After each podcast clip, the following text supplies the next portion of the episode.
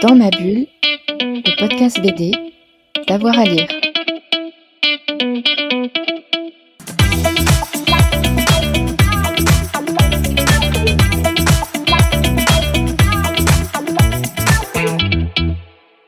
Alors trois séries de méca indispensables. Euh, donc, euh, alors bon, ça reste un avis euh, éminemment subjectif. Je vais me baser quand même sur les plutôt sur les, séries d'animés. En général, il y a toujours un manga qui qui est attenant. Mais euh, donc sur les animés, pour moi, il y a Evangelion euh, qui fait partie effectivement des incontournables et euh, des séries qu'on peut pas. euh, Enfin, on, on ne peut pas ne pas euh, l'avoir vu, lu, parce que même les, les au niveau des thématiques, de tout ce que ça brasse comme, comme thème en termes de... C'est tout ce que les mechas ont pu mettre en place en termes de, de, de, de thèmes, de, de sujets traités. On a les robots géants, on a le côté un peu plus réaliste des robots, euh, le fait que les personnages sont des personnages humains avec leurs doutes, euh, etc. Donc pour ça, pour, euh, ça reste vraiment euh, incontournable.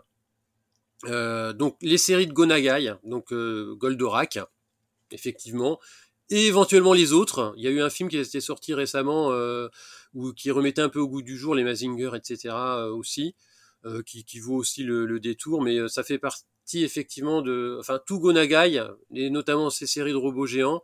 On a quelques mangas euh, sortis aussi en, français, donc euh, il faut pas hésiter à, aller y jeter un œil. C'est vraiment le, robot géant dans sa quintessence en fait et donc le super robot pour le coup. C'est-à-dire le robot géant avec euh, des euh, plusieurs attaques, et, etc. Et euh, ce qu'on peut voir d'ailleurs même dans Pacific Rim où ils ont repris ce côté. Pourquoi il n'utilise pas son épée Mais parce que c'est la dernière attaque qui vient au bout d'un certain temps, pas au tout début, sinon ce serait trop facile. Et euh, donc en troisième série, euh, alors une que moi j'aime j'aime bien, qui est en manga aussi et en animé. Euh, donc c'est euh, Gurren Lagann que j'ai évoqué euh, un petit peu plus tôt euh, aussi. Pour le côté parodique et, et en fait qui reprend qui reprend les, les séries les, les autres séries qui fait un mais de manière un peu plus euh, effectivement parodique euh, humoristique et donc il y a ce côté un peu décalé en fait qui est, qui est intéressant même si euh, ça traite aussi de sujets euh, un peu plus sérieux mais avec euh, avec un ton toujours un peu humoristique donc qui, qui reste euh, qui reste très sympa et euh, j'aimerais en ajouter une, si, je, si, si c'est possible. Donc ce serait une quatrième. Donc c'est euh, c'est la série euh, des euh, euh, des euh, ah zut, le titre m'échappe. Donc c'est une série euh, pareil, même chose, humoristique. Faut que je retrouve le. Ça y est, j'ai retrouvé. C'est Full Metal Panic. Où euh, donc là c'est clairement clairement une série humoristique.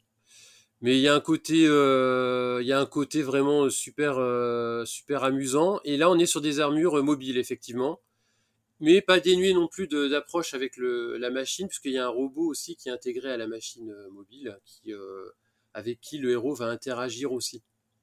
C'est-à-dire que l'intelligence artificielle va apprendre aussi, etc. Donc il y a tout ce, je trouve que c'est intéressant parce qu'en en, dehors du côté humoristique, ça aborde aussi tout, ce qui, concerne l'approche du robot, le fait que la machine a une âme, le côté on n'est pas loin du, cyborg, du thème des cyborgs aussi, avec toute cette fusion entre la machine et, euh, et donc le, la machine et l'humain. Donc, euh, mais avec le côté humoristique, parce que Evangelion aborde ces thèmes-là aussi, mais du côté euh, voilà, plus, beaucoup plus sérieux. Mais là, le Full Metal Panic, il a un côté effectivement euh, donc euh, qui aborde ces sujets-là de manière euh, bah, donc humoristique.